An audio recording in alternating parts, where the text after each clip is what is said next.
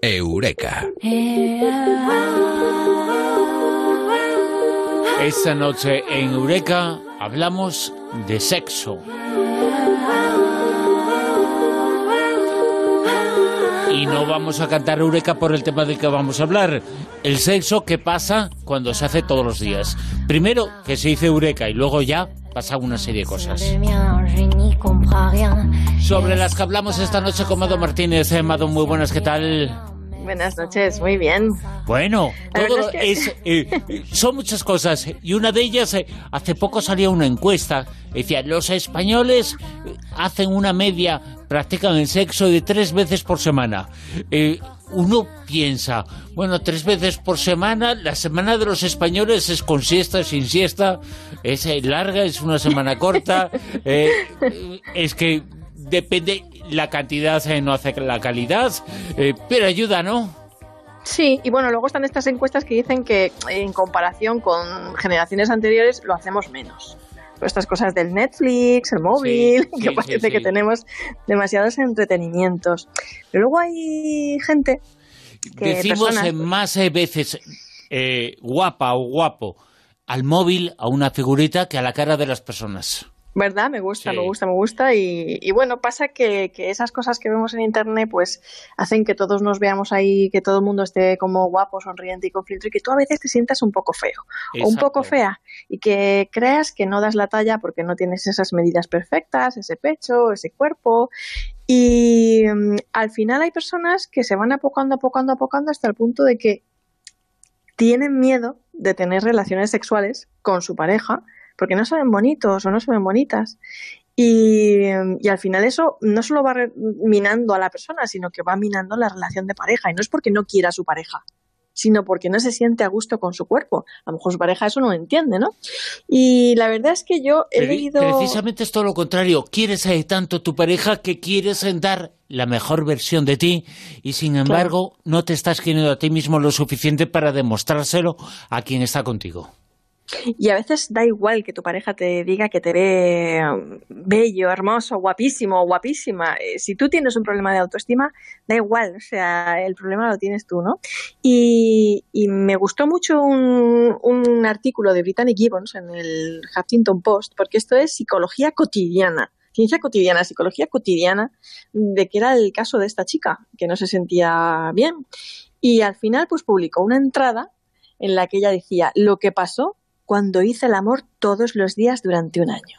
Atención, porque me gustaría leerlo con sus palabras y que los oyentes, eh, bueno, pues a través de mi voz supieran cuál es su diario de ese amor, ese, esa, esa manera de hacer el amor todos los días y cómo lo consiguió para enfrentarse precisamente a eso, a ese freno que ya tenía a la hora de tener relaciones sexuales con su pareja, porque no se veía bonita, ¿vale? Sí, que la gente también nos dé con Almodía Rosaventos eh, su opinión, eh, su versión, porque es eh, importante. Y ojo, que no hay que tener la parte lúdica en esto, sino la parte emocional, lo que ayuda a las personas el mostrarse más ante la persona a la que quieren. Ahí estamos. Bueno, pues ella, eh, Brittany Gibbons, empieza así. Dice, he hecho el amor todos los días durante un año y no te lo he contado. Pero puedes verlo haciendo clic aquí. es broma. Ni siquiera estaba segura de que fuera a hacerlo de verdad, pero aquí estamos. Todo empezó con un email que nunca publiqué en la sección de mails de mi web, principalmente porque era una de esas verdades que duelen más de la cuenta. Y aquí va ese email, ¿no? Un email del 22 de mayo del 2012 para un chico que se llama Andy, que ella le escribe, Brittany. Y en el email ella dice, hola, ¿podrías decirme cinco partes de mi cuerpo que te gusten? ¿No? Y él le dice, le responde, culo, pelo, cara, labios, canalillo. Sí, eh, solo hace falta que hubiera dicho caja, culo, pedo, pis, ¿no? claro, y entonces ella le dice, wow, despacio, Casanova, estoy a punto de quedarme embarazada, no te pongas tan descriptivo. que baja también, ¿no? claro. Y, y, bueno, él, él, le dice, eh, bueno, la verdad es que hace años que no te veo completamente desnuda. Y aquí uno de los problemas que tenía esta pareja, ¿no? No la veía desnuda ni cuando hacían el amor porque ella tenía vergüenza de su cuerpo, ¿vale? Y bien, mierda, dice ella, lo cierto es que soy horrible en la intimidad. En mi familia no nos abrazamos y a veces odio mi cuerpo. Así que sí, tengo el perfil perfecto del autista. Mi marido es muy guapo y sobre todo muy, muy sexy. Pero los problemas venían de mi parte.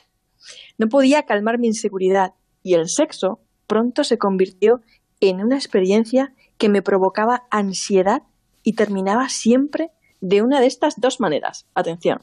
Uno, lo evitaba. Daba demasiado calor y era estresante esconderme bajo dos edredones y un mono de esquí. Así que en vez de eso, ponía en marcha estrategias de distracción. Tengo calambres, tengo demasiado trabajo, Gigi tiene miedo de dormir sola, Gigi es su hija. Vamos a traérnosla a la cama. Sí, he usado a mi hija de cuatro años como barrera. No se puede tener ganas de sexo después de haber leído tres libros de cuentos seguidos. Es simplemente imposible. O dos acababan de la siguiente manera. Intenté explicarle por qué tenía complejos. Me preguntaba por qué no era suficiente para mí que él me dijese lo guapa que estaba. Y eso me hacía sentirme como una imbécil, mm. horriblemente imbécil. Es decir, estos dos chicos no se entendían en la cama por el complejo que ella tenía. Es decir, pasaba un calor que no veas y ya se estresaba porque estaba todo el rato debajo del edrón para que no la viera desnuda. Se invitaba cuatro mil excusas, ¿vale? Evitaba esa situación y no porque no quisiera a su marido, no lo deseara, al contrario, lo encontraba súper sexy, la atraía un montón, sino porque no se sentía hermosa. Y él tampoco entendía por qué, eh, si para él sí que lo era, ella no podía, ¿no? Y era una situación muy frustrante para ellos. Bueno, sigo leyendo lo que dice esta chica. Dice, así que después de muchas lágrimas y calamares al curry, se me ocurrió el plan de hacer el amor todos los días durante un año, si no había problemas médicos o logísticos mediante. Y a él le pareció bastante bien. Hombre, claro, yo creo que también me habría parecido bien, ¿no? Bueno, dice, ojalá pudiera decir que fue una decisión profunda, pero la verdad es que me preocupaba que él estuviese perdiendo el interés por culpa de mi inseguridad y que se estuviera poniendo nervioso al oírme decir cosas como a que suena muy bien tener dormitorios separados. O sea, la cosa se estaba poniendo ya bastante grave entre ellos y ya llegó a pensar que, vamos, que, que, aquella inseguridad que ella tenía y aquel problema de intimar con su marido por su complejo iba a acabar con la relación. Entonces ella dice que pensamos que si nos concentrábamos en la intimidad podríamos recuperar todo lo que durante los siete años tras el nacimiento de nuestra hija habíamos evitado por el cansancio y la falta de confianza. Así es como conseguir superar mi miedo a comer ostras y a conducir en la nieve. Te obligas a hacerlo hasta que ya no te das cuenta de que saben a moco o de que no puedes controlar tu vehículo. Te obligas a hacerlo hasta que de repente te encanta. No puedo hablar por Andy, excepto para decir que se lo pasó realmente bien, pero para mí un año de relaciones sexuales tenía poco que ver con sacar a flote mi sexualidad y mucho con conseguir que mi cerebro dejase de actuar como una gilipollas cuando me quitaba la ropa. Así que al principio fue bastante duro. Me, me pasaba el tiempo preparándome. Medalla 5 del baño, depilación, desbloqueada. Llegaba al final del día y mientras me inclinaba sobre el lavabo para limpiarme la cara, pensando en las sábanas limpias y en dormir, me daba cuenta de que todavía me quedaba lo de hacer el amor. Y era como, guay, venga, otra tarea diaria. Pero luego dejó de ser una tarea y se convirtió en el momento de más paz del día, cuando podía hablar con mi marido sabiendo que me estaba escuchando y no viendo la televisión con el rabillo del ojo o concentrado en sus construcciones del ego. O sea, atención, esta chica pasó de decir, bueno, un acto de voluntariedad, decir, tengo que hacer el amor todos los días, hacerme el ánimo, no sé qué, de venga, una tarea más, he planchado, me tal, cual, y ahora me toca hacer el amor. A enseguida convertirse en una costumbre de intimidad, su momento favorito del día, algo ya de lo que no podía pasar, ¿no? Y lo está explicando cómo eso fortaleció la intimidad entre esa, entre esa pareja, ¿no? Dice, se lo conté a algunos amigos y todos decían más o menos lo mismo. Ah, yo nunca podría hacer eso. Y lo entiendo perfectamente, pero yo aprendí mucho sobre mí entre las sábanas. No me gustaba mi barriga, ni mis muslos. Cómo me veía cuando me tumbaba de espaldas. Un montón de cosas irracionales en realidad y siempre la misma conversación sobre el mismo tema con Andy, explicándole que soy demasiado consciente de mí misma y que no me siento sexy. seguido por 10 minutos en los que él me dice lo atractiva que soy, y luego otros 30 minutos más dolido porque eso no era suficiente para dejar de sentirme mal. Así que además de sentirme insegura, me sentía idiota. Eso tenía que parar. Necesitaba explicarle que era genial que él me viese así,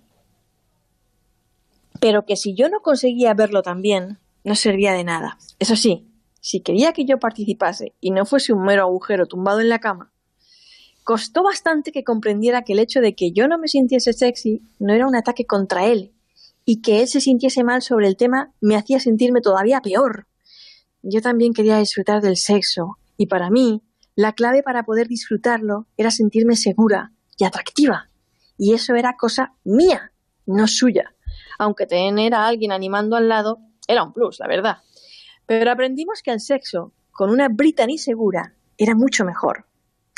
No es ningún secreto que me encanta la moda y jugar a disfrazarme, pero en casa, en modo madre, esposa, sofá, optaba por lo fácil. Y eso está bien. En serio, no creo que haya que ponerse tacones para ir al súper o pantalones para llevar a los niños al cole cuando ni siquiera vas a salir del coche. Y total, es desperdiciar unos pantalones limpios. Pero un día, que hacía mucho calor, me estaba arreglando para ir a una boda cuando decidí cambiar la faja por ropa interior normal.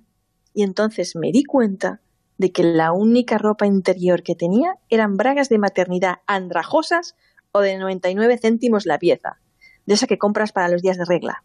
No me extraña que no me sintiera sexy, si tenía la ropa interior de una señora mayor con incontinencia, por Dios. Así que fui a una tienda y me abastecí con paquetes de cinco bragas por 25 dólares. Algunas eran lisas y otras de encaje, y puestas me hacían unas caderas preciosas. Me sentía andar del vestidor al cuarto de baño en bragas, en contraste con las carreras que me daba antes envuelta en una toalla, con la faja escondida hecha una bola cuando pensaba que Andy no me veía. Volví a comprar más ropa interior e incluso algo de lencería que me probé en la tienda y le envié fotos a Andy en el trabajo. No hace falta seguir que... No hace falta que diga que eso le excitó, pero era mucho más que eso. El esfuerzo que puse en ponerme bragas bonitas, incluso aunque fuese para llevar vaqueros o pantalones de chándal, me hizo sentir increíblemente atractiva. Justo lo que mi cerebro necesitaba. Me gusta ponerme de rodillas y no tengo orgasmos cuando él está dentro de mí, sino cuando está fuera. Me gusta el sexo oral, pero no me gusta que me toquen los pezones porque no siento nada. Tampoco me gusta sentir el aliento de alguien en mi cuello, porque tengo muchas cosquillas y se me pone la piel de gallina y los pelos de las piernas me crecen más deprisa. y se lo puede decir, no que le pueda decir las cosas, que pueda ser sincera, ¿no? todo eso he tenido que trabajar en que no me cueste decir todo eso en alto y superar la idea de que soy una ninfomana egoísta y exigente. Merezco disfrutar del sexo igual que él y en lugar de esperar que él averiguase qué me gusta, lo cual es totalmente injusto para los chicos, por cierto, decidí encontrar mi voz y usarla y casualmente fue muy excitante. Ya no tenemos la atadura de hacerlo todos los días, pero sin duda el hacer un mayor esfuerzo nos ha ayudado a ser mucho más abiertos entre nosotros. Cuando tienes una alerta mensual en tu calendario de Google que dice depilación de testículos, creo que uno está preparado para hablar de casi cualquier cosa. Así que esta es la historia de este matrimonio, esta pareja, esta chica que se sentía mal, que tenía un problema de autoestima baja, que no se veía bonita, tenía muchos complejos con su físico, eso le estaba minando la relación con su marido hasta el punto de no querer acostarse con él. Y cómo la decisión Cuando estaba enamoradísima y lo quería muchísimo y le atraía muchísimo, ¿no? Pues sí, la verdad es que sí, y era una situación que estaba a punto de terminar en tragedia, porque era una mm. pareja que se quería y se deseaba y que estaba planteándose dormir en habitaciones separadas. Es que, Incluso, sí. Incluso. eso solo puede tener justificación si uno de los dos ronca mucho, ¿eh? Eso también, vale. también, también, también. No sé, me o que duerman a las diferentes unos y otros, eh, que se miren, pero que, que no ronquen, que que no duerman roncando. Pero bueno, teniendo eso, aparte, hay que, yo creo que la gente tiene que quererse más a sí mismo, tener menos autoexigencia, que somos muy autoexigentes, pensar que a quien queremos gustamos más de lo que queremos, etcétera, etcétera. Pues sí, aunque a veces no es bastante con que la otra persona nos vea bonitas, lo que necesitamos es vernos bonitos, guapos, bellos nosotros. Y creo que mucha gente se puede sentir identificada de, de, sentirse en la misma situación, ¿no? De, tener cierto complejo, de tener cierto reparo a, a, dejarse llevar, entre, a dejarse ver, ¿no? A, descubrirse, a desvelar ese cuerpo.